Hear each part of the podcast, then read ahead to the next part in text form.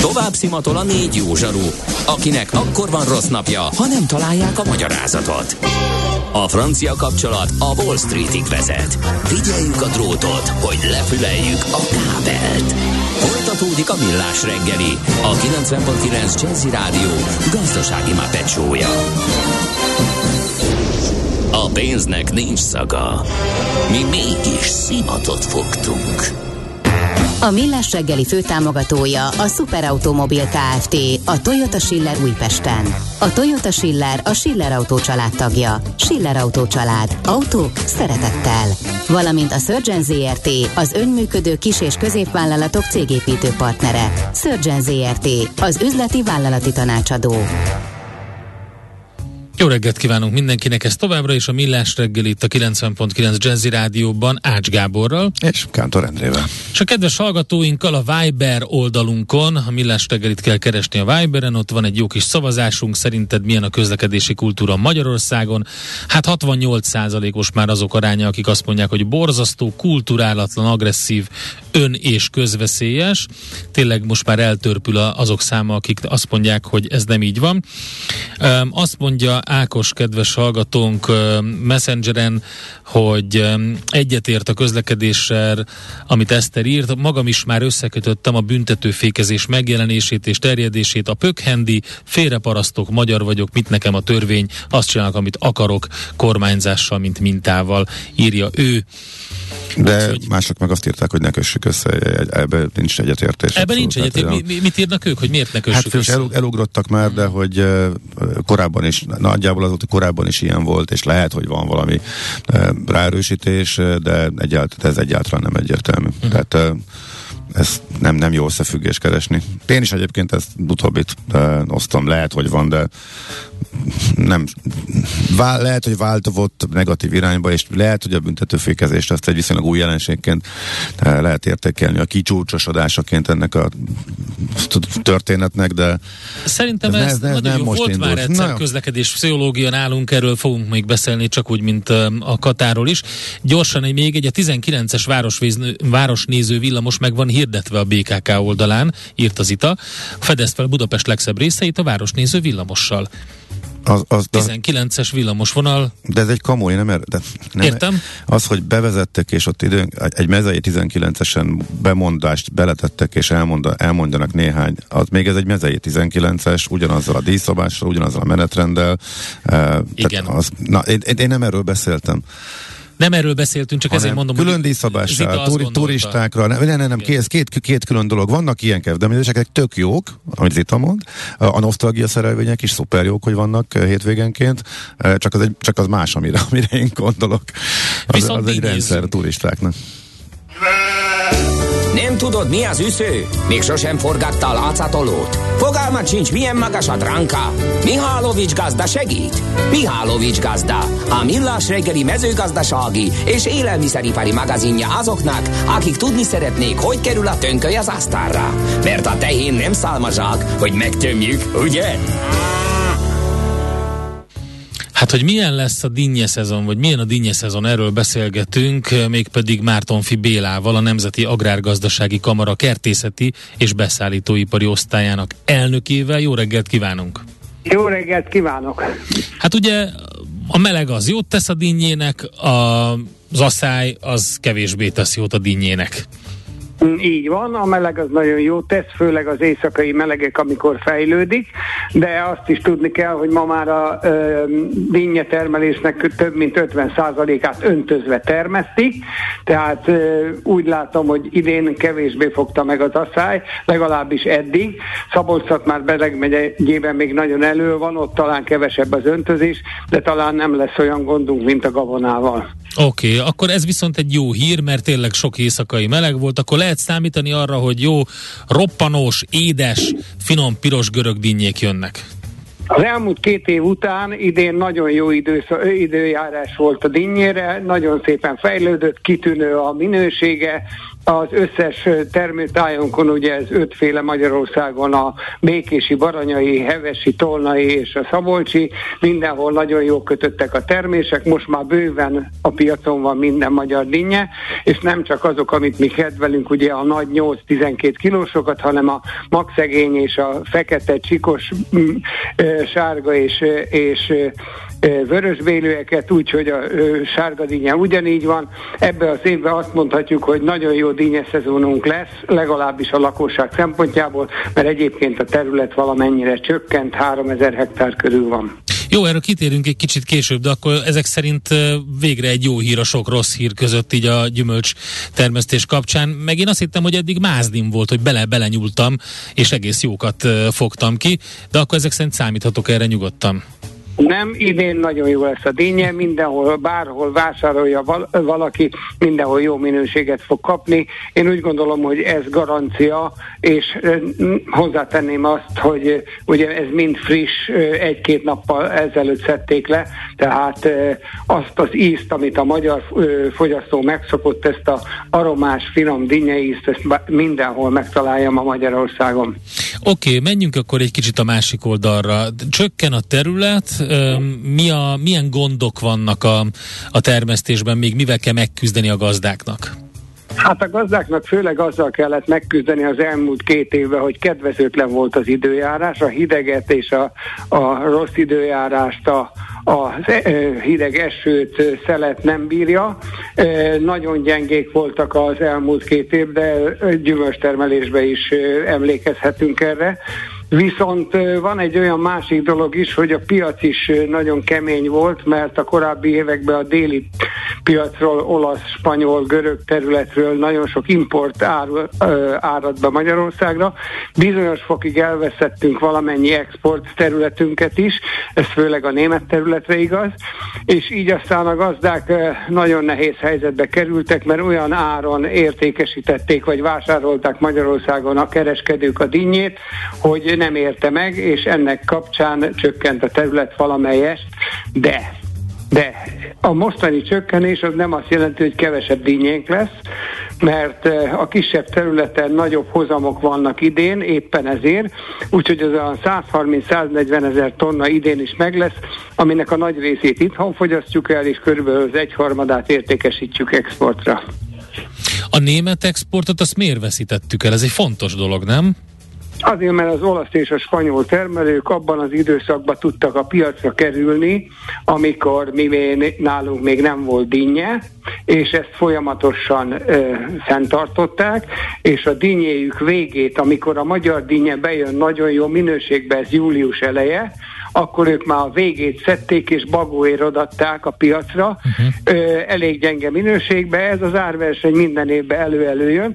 Ebben az évben azt hiszem visszaszerezzük, mert úgy néz ki, hogy mintegy 20%-kal csökkent a spanyol és az olasz termelés, a szállítás elég drága lett, és most ebben az időszakban úgy néz ki, hogy kereslet van Németországból, Csehországból, Szlovákiából, Lengyelországból, Baltikumból, tehát minden régi piacunk jelentkezik és keresi a dinnyét, úgyhogy azt hiszem ebben az évben valamennyit visszaszerzünk a piacunkból. Egyébként hogy szállítjuk? Kamionnal? Vagy milyen módon? Szállítják természetesen. És kell hűteni? Hát van, ahol kérik a hűtést egyes multinacionális kereskedők, de általában Magyarországon konténerbe tesszük, és a másnap értékesítik, úgyhogy ez így nem hűtik külön, de magában a tárolóhelyiségben ott hűtve van. Ez érdekes volt, hogy a olasz, spanyol, görög dinnyék ugye rosszabb minőségben érkeznek, és egyébként pont most elég aszályos időszak van Spanyolország, Olaszországban, és több helyen ugye vízhiány van, és olyan gazdálkodás, tehát nyilván ez az ő termelésüket visszafogja, meg kisebb gondjuk is nagyobb annál, hogy most így piacot szerezzenek, vagy ezzel foglalkozzanak, de amikor német vagy lengyel piacokról beszélünk, nagy piacok, ott brandingelve van a magyar dinnye? Tehát ott a piac, a lakossági fogyasztók, ők keresik, hogy ez magyar dinnye? Abszolút keresik. Ebben az utóbbi években kicsit beleszólt az ukrán termelés, ami növekedett, hát idén az elmaradt teljesen, de mind a lengyel, mind a cseh, mind a szlovák, mind a balti terület ismeri a magyar dinnyét, és megfelelő időbe keresi is. Egyébként Magyarországon ugye a lőrincnap, az nem augusztusi lőrincnapról van szó, hanem a szeptemberiről. Amikor ma szeptember se igaz, mert szeptember végéig lesz Magyarországon dinnye, a klímaváltozás hozott egy ilyen változást, és ez úgy néz ki, hogy Szabolcsban mindig az év vége felé, ugye onnan a szezon vége felé ott terem a dinnye, nagy szállítmányok vannak Lengyelország felé. És ennek a népi mondásnak van alapja, hogy lőrinc bele pisil, tehát onnantól kezdve romlik a minősége? Az időjárás pisil vele, a szeptember 10-i lőrincnaphoz szabták régebben, amikor hideg éjszakák megjelentek, deresedett a dinnye, de ez ma már nem igaz, mert mondom, szeptember közepén végén is nagyon jó idő van, tehát tulajdonképpen ez az időjárás szokta változtatni. Én azt gondolom, hogy ma már fólia alatt is termelik, és van, aki októberben is tud még szedni, tehát nagyon-nagyon-nagyon nagy változás van a dinnyetermelés területén is, a hagyományoson kívül most már sokféle más technológia is van. Jól értem, hogy akkor a dinnye termesztés az akár egyik nyertese is lehet a klímaváltozás? Tehát, hogy ez előnyösebb feltételeket számít? Lehet így fogalmazni, hogy nyertese lehet, de én a klímaváltozást önmagában eléggé negatívan érzem. Persze, ez egyértelmű, csak hogy nyilván ezen belül is vannak olyan növények, amelyeknek kifejezetten káros, de nekem úgy tűnt ez alapján, amit beszélgetünk, hogy a dinnyénél ez nincs így. Annyiban igaz, hogy meghosszabbítható a termelés szezonja, és így aztán a termelők is hamar rájöttek arra, hogy ezt lehet szakaszos is ültetni, nem egy időben, mint régen, és így aztán 2-3 időpontban is lehet palántázni, lehet helyrevetni utána, tehát sokféle megoldás van. Kihasználják a jó meleg időt, ameddig lehet, szedik a dinnyét.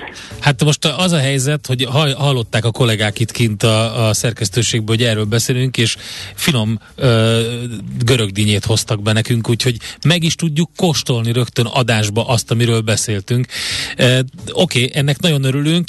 Még egy kérdés lenne, hogy itt szó volt az ukrán dinnyetermelésről, illetve hogy az konkurenciát jelentett az elmúlt években, és én értem, hogy a déli ország nem olyan jó a minőség, viszont kik azok, akik még Ukrajnán kívül konkurenciát jelenthetnek a nagy piacokra, európai nagy északi piacokra? Hát, főleg a görögök, a macedónok és a görögök lehetnek, de mondom, Görögországban most nagyon rossz a helyzet, az időjárás sem volt nagyon kedvező, és bődült alacsony árak vannak, úgyhogy a termelők lázadoznak.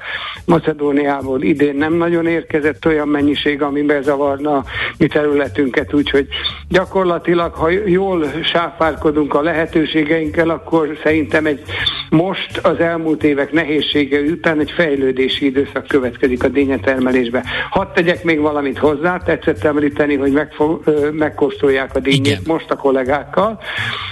Nagyon jó, mert a vízháztartását ebben az időszakban az embernek nagyon segíti. Igen. Főleg amikor 35-40 fok van kint, tehát ez nagyon hasznos, és ezen kívül olyan vitaminok és egyebek vannak benne, amit a benne lévő citrulin még a férfi erőt is segítik. Ezt tényleg kevesen tudják. Nem viccelek, mert néhány urológusnak a rendelőjébe ki van téve egy naptár, amin dinnye van, mert az a hatóanyag segíti a prostata és egyéb férfi szerveknek a működését. Nagyon jó. Nagyon szépen. Háromszorosára növelem a dózisomat akkor mártól. Ezt az infót is. Köszönjük szépen. De egyébként még egy utolsó kérdés, ezek a különlegesebbek, mag nélküli, meg ezek az újfajta, nem tudom minek nevezhetők, ezek ugyanazokkal a tápértékekkel bírnak? Vagy ezek? Ugyanazokkal, ez főleg a fogyasztás miatt lett kinemesítve. Én úgy gondolom, hogy van a mini dinnye, van a magszegény dinnye, ez nem mag nélküli, hanem a magkezdeménynek őzés van benne, tehát magszegény a hivatalos neve. ebben, sőt, ezek triploid dínyék, tehát egy olyan nemesítési eljárással készültek, hogy a húsuk roppanósabb, az édes ízt azt folyamatosan tartják, tehát bármilyen körülmények között nagyon jó minőségű, és Magyarországon a cukorsav arány miatt még aromásak is, tehát igen. A nemesített helyéhez képest, ha mondjuk külföldön nemesítették, Magyarországon érdekes módon jobb ízűvé válik. Hát egy kis jó hír a viszonylag megtépázott magyar gyümölcságazatnak akkor ez. Köszönjük szépen a beszélgetést. A citrulin, ezt nem felejtem el, ez volt az egyik legfontosabb. Köszönöm szépen az információt. További szép napot, jó munkát! Minden jó, köszönöm. Mártonffy Bélával beszélgettünk, a Nemzeti Agrárgazdasági Kamara kertészeti és beszállítóipari osztálynak elnökével a dinnye szezonról. Mihálovics gazda most felpattant egy kultivátorra, utána néz a kocaforgónak, de a jövő héten megint segít tapintással meghatározni, hány mikron a gyapjú. Hoci a pipát meg a bőrcsizmát, most már aztán gazdálkodjunk a rézangyalat. Kősdei és pénzügyi hírek a 90.9 Jazzyn az Equilor befektetési ZRT szakértőjétől. Equilor, az év befektetési szolgáltatója. Török Lajos vezető elemző a vonalban. Szervusz, jó reggelt! Jó reggelt, köszöntöm a hallgatókat! Hát a forint árfolyamából kiindulva viszonylag jó nap van a budapesti értéktőzsdén, vagy legalábbis mondjuk azt, hogy egy jó trend van, mert a pénteki jó nap volt. De kezdjük a forinttal, mert 400 felé közelített, ereszkedett rá. Többször megtámadta. Alá tudott menni? 3-assal kezdődik? Nem, 401 forint és 2 fillér most az euró jegyzése, tehát itt fölött ragadtunk ennek a 400 forintos színnek, mindenki persze erre figyel, hogy sikerül-e alá bemenni. Nagy kérdés egyébként, hogy hogyan fognak pozíciók változni, ha esetleg bemennénk 400 alá, ugye gondolom a lakosság részéről biztos, hogy lesz egy vagyonmenekítés, ugye ez lélektani szint ilyen szempontból is. Az utóbbi hetek tapasztalatából ilyenkor szokott lenni ez a lakosságnak egy ilyen menekülő trendje. $1 egyébként 390 forint és 32 fillért kellett, majdnem belekezdtem a 40 percérbe, de közben eltikkelt. 1,0144 egyébként az euró-dollár kereszt, tehát itt láttunk egy dollár gyengülést, most ez is segíti a forintot egyébként. Igen, ez látszik. A dollár árfolyam grafikonján egyértelműen látszik a reggel 7 óta van egy jó kis gyengülés, de mitől ilyen mondjuk itt egy izmoska a forintunk? Hát a forint nézzük, akkor ugye szerintem külföldről egy rezsicsökkentés eltörlését gondolják ilyen nagyon nagy pozitív lépésnek. Én azt gondolom, hogy ez ami azt jelenti, hogy az út, hogy visszatérünk beleavatkozunk és a piacgazdaságba, igen, tehát hogy igen. Amit szerintem nem gondolnak el, persze a külföldi elemzők, hogy ennek mekkora problémákat okozhat a lakosság számára, ebből azért lehet majd még szerintem össze a probléma, de ez most rövid távon egyértelműen pozitívum. De a költségvetésnek a elszállásának a helyre pofozásaként is lehet értelmezni. Igen, amik azért az tény, hogy ahhoz azért az is kell, hogy az EU-s források is megérkeznek. Az idejében még jobb vagyunk a nélkül is, mert megértem, hogy idén nem is kerül megegyezni a helyreállítási alapról, akkor azok a pénzek elmentek már, tehát hogy ott már azért az mindenképp hiányozni fog. A kohéziós alap meg jövőre, tehát igazából jövőre nem lesz helyreállítási alap és kohéziós alap is, azért a jövő évi költségvetés még így se szép. Nyilván persze, ha lemennek a áram meg a gázárak világpiaci árakról, tehát akkor az jelentős esés lenne mondjuk itt, akkor lehet, hogy még így is jó lehetne, de hát azért attól közül jól lenne, hogy jönnének azok az források, szerintem ezzel mindenki hát egyet. Persze, nyilvánvaló. Igen, hát jó, sok a kockázati faktor, de a piac az bizonyos szempontból szemellenzős, és csak azt nézi, hogy most egyelőre úgy tűnik, hogy tömik a lukat, van egy ilyen elhatározás, akkor ezt pozitívan értékeli. Rövid távon mindenképpen látjuk, igen. És a tőzsde? Tőzsdén is egyébként most jó hangulat van, egyébként a dollár gyengülése is egybejátszik az, hogy gyakorlatilag a 75 bázispontos emelést várnak a 100 bázispontos emelés helyett most már a Fedtől ismét, ugye volt a múlt héten egy 100 bázispontos gondolkozás, ugye ez jövő héten szerdán derül ki majd, most mindenki az, hogy a recesszió miatt, vagy a gazdasági visszaesés miatt lehet, hogy kisebb lesz az emelés, és emiatt ma jó hangulat valószínűleg. Itt a Budapest 1%-os pluszban van 40.063 ponton, az OTP 1,4%-ot emelkedett 8.234 forintra, a MOL a legnagyobb nyertes 3.014 forinton van 2,4%-os pluszban, tehát végre átléptük ezt a 3000 forintos szintet. Itt gondolom az októberben lévő benzinár stoppot eltörlését árazza már a piac. A Richter 1%-ot csökkent 7430 forintra, és végre a Magyar Telekom is picit magára talált 1,3%-os pluszban 309 forinton. Oké, szuper. Köszönjük szépen, Lajos. Jó, rendben. Egyébként az európai hangulat is ugyanez a pozitív, csak azért azt hozzátenném, hogy ott is egy 1,2%-os plusz van a DAX, és a Eurostoxx 50, és Amerikában is a futures-ök is zöldben vannak most, tehát egy nemzetközi hangulat is ilyen jó, mint a magyar. Oké, legalább ez. Oké, köszönjük szépen. Köszönjük. Jó munkát. Szia. Török Lajossal, vezető elemzővel beszélgettünk. Tőzsdei és pénzügyi híreket hallottak a 90.9 Jazzyn az Equilor befektetési ZRT szakértőjétől. Equilor, az év befektetési szolgáltatója. Hát ez meg mi? Jé, egy okos morzsa. Az okos morzsák támogatója a Surgent Zrt., az önműködő kis- és középvállalatok cégépítő partnere. Egy tudatos cégvezető belátja, hogy az egyes szakmai döntéseket azoknak kell meghozni, akik a legjobban értenek hozzá. És ez nem feltétlenül az ő személye. Fontos, hogy a cég növekedése, fejlődése során érzékelje, mikor jön el az a pont, ahol szükség van az addigi kompetenciákat érdemben bővíteni. Az okos morzsák támogatója a Surgent Zrt., az önműködő kis- és középvállalatok cégépítő partnere. Surgent Zrt., az üzleti vállalati tanácsadó. Volt már olyan érzésed, hogy megtaláltad a választ? Heuréka élmény. Jövőkutatás a Millás reggeliben. Csak jövő időben beszélünk.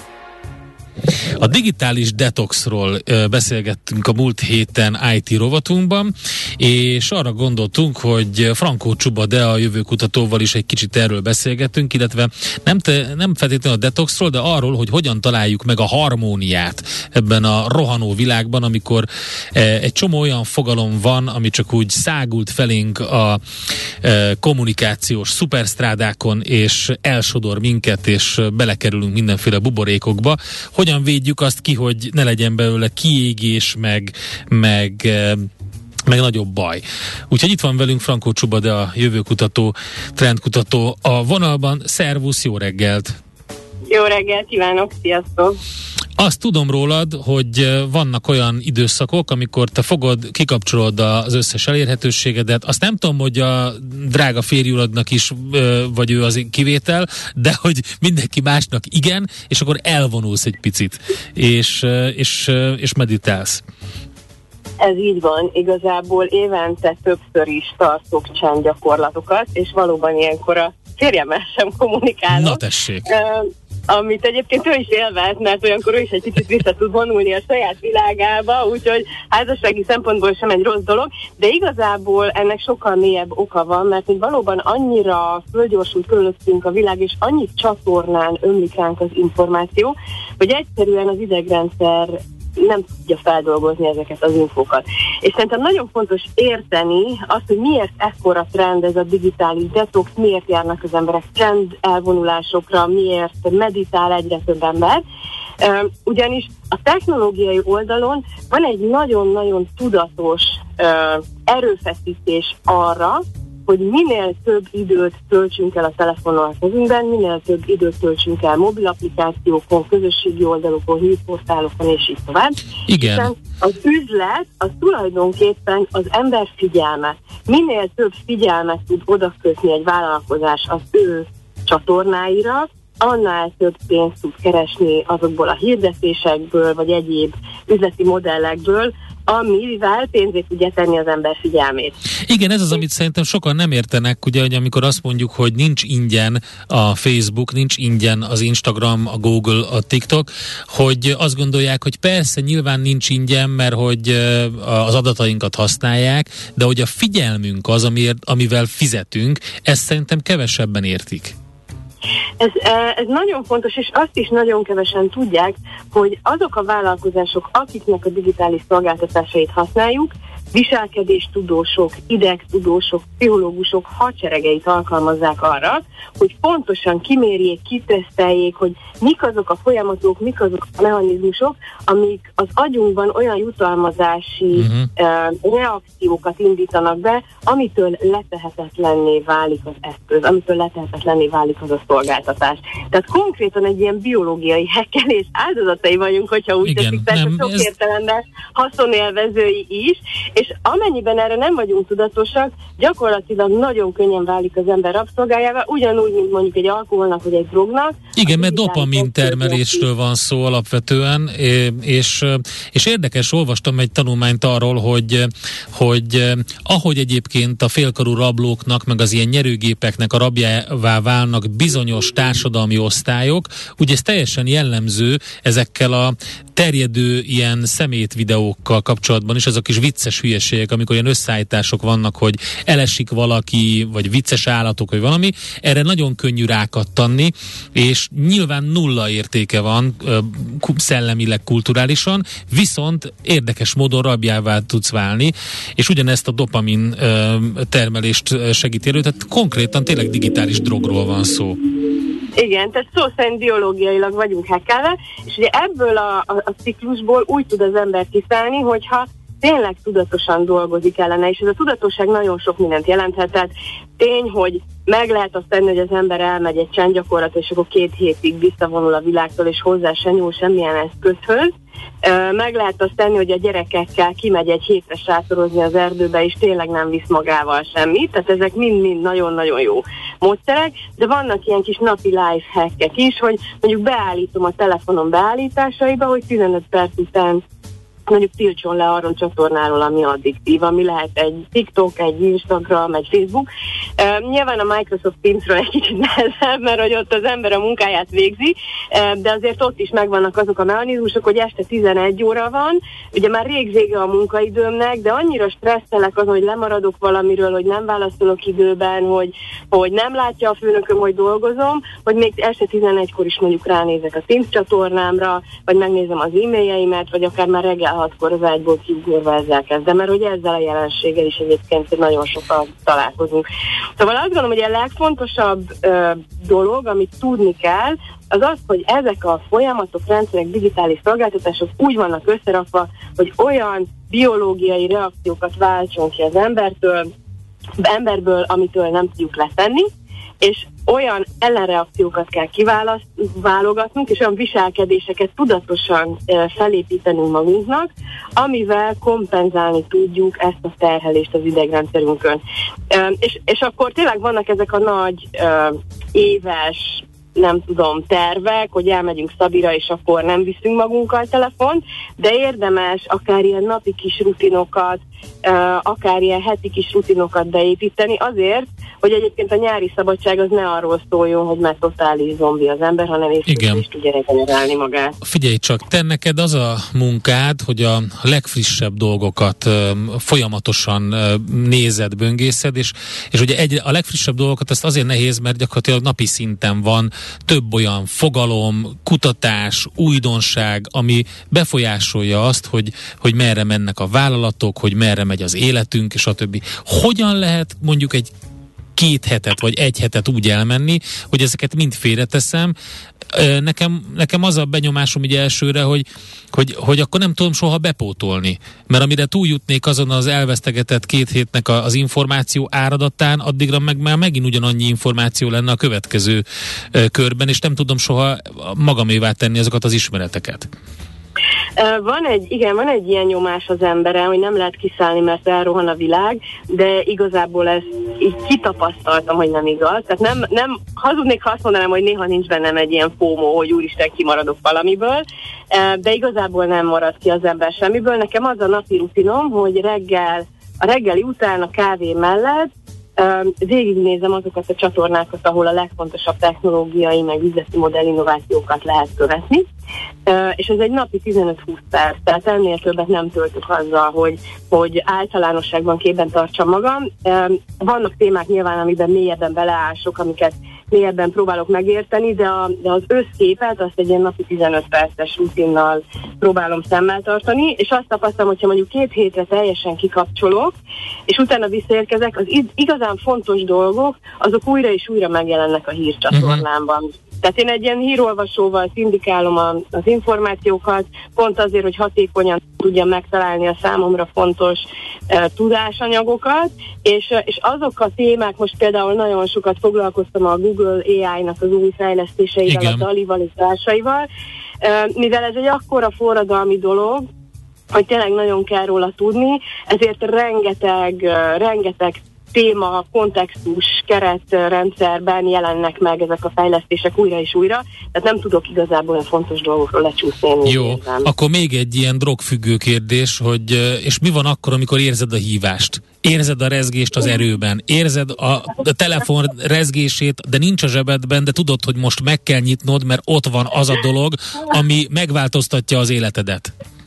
Hát figyelj, hogyha érzem a hívást, akkor nem lehet kicsavarni a kezemből a telefont, meg a számítógépet se, és akkor nálam az utolsó pont, amikor a férjem azt mondja, hogy na most elég, okay. És akkor az öt tiszteletbe tartva leteszem, de magamért nem teszem le. Tehát ez tény, hogy olyankor egyszerűen azt. Aha, ez jó, mert most pont egy másik kedves szakértőnk, akinek a nevét titokban tartom, volt egy ilyen pár napja, hogy a felesége elvitte valami fesztiválra, és kivette a kezéből a telefont, és csak rajta keresztül lehetett kommunikálni vele, ő pedig nagyon kemény cenzor volt, és nem engedett át bárkit, úgyhogy akkor lehet, hogy ezek szerint, hogy eldöntjük, hogy kell digitális detox és csendgyakorlat, még kell egy társ, aki a legkeményebb pillanatokban visszafog.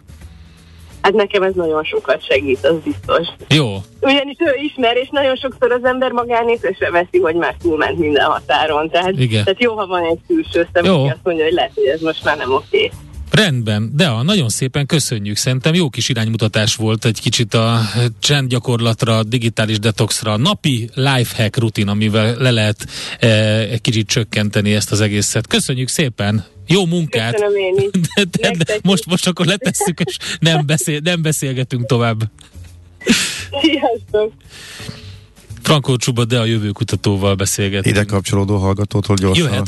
Jöhet. Nyaralni voltam 12 emberrel, 4 ember volt közöttük, aki nem nyomkodta egy héten át a telefonját, katasztrófa. Igen. A vicces videók viszont nagyon fontosak, ugyanaz a hallgató írja, amikor úgy megyek haza munkából, az első fára fel akarom kötni magam, akkor ezek a vicces videók mentenek meg. Jó, bizonyos mennyiségben igen, ezek elképesztő módon föl tudják dobni, vagy akár egy néhány mém gif, ami igen, tényleg... Igen, de bele lehet, te láttam ilyet, hogy valaki gyakorlatilag folyamatosan persze, ezeket nézi, persze. És a TikTok segít, az erre nagyon épült egyébként, és főleg, hogy újra indítja a következőt, most már van ugye az a YouTube Shorts is, és stb.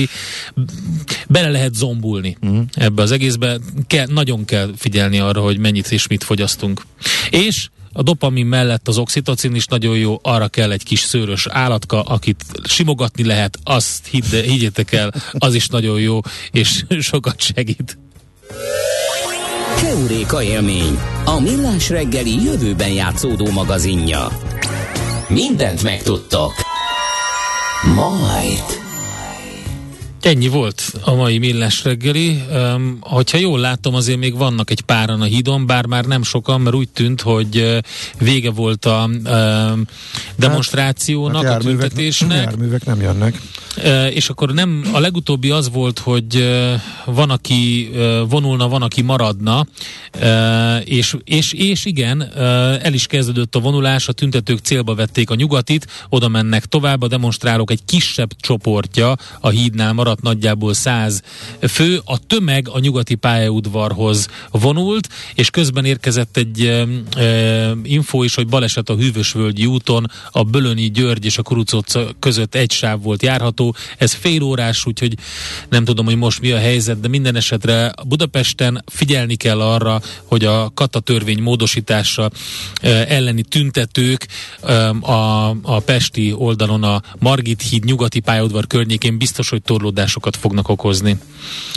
Oké, elköszönünk. Köszönjük a figyelmet, holnap 6:30-tól jövünk. Ismét itt leszünk, várunk nagy szeretettel mindenkit. Addig is hallgassátok a 90.9 Jazzit, szép napot.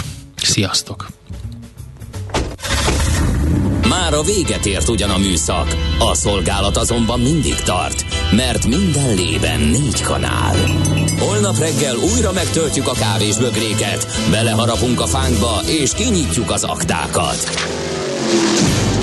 Addig is keressetek minket az arcaktákban, a közösségi oldalunkon. A mai adás podcastjét pedig holnapunkon. Millás reggeli, a 90.9 Jazzy Rádió gazdasági Muppet show-ja. Ha csak egy műsorra van időd idén, tégy róla, hogy ez legyen az. Csak egy dolog lenne még. A Millás reggeli főtámogatója a Szuperautomobil Kft. A Toyota Schiller Újpesten. A Toyota Schiller a Schiller Autó család tagja. Schiller Autó család. Autók szeretettel. Valamint a Surgent Zrt. Az önműködő kis- és középvállalatok cégépítő partnere. Surgent Zrt. Az üzleti vállalati tanácsadó.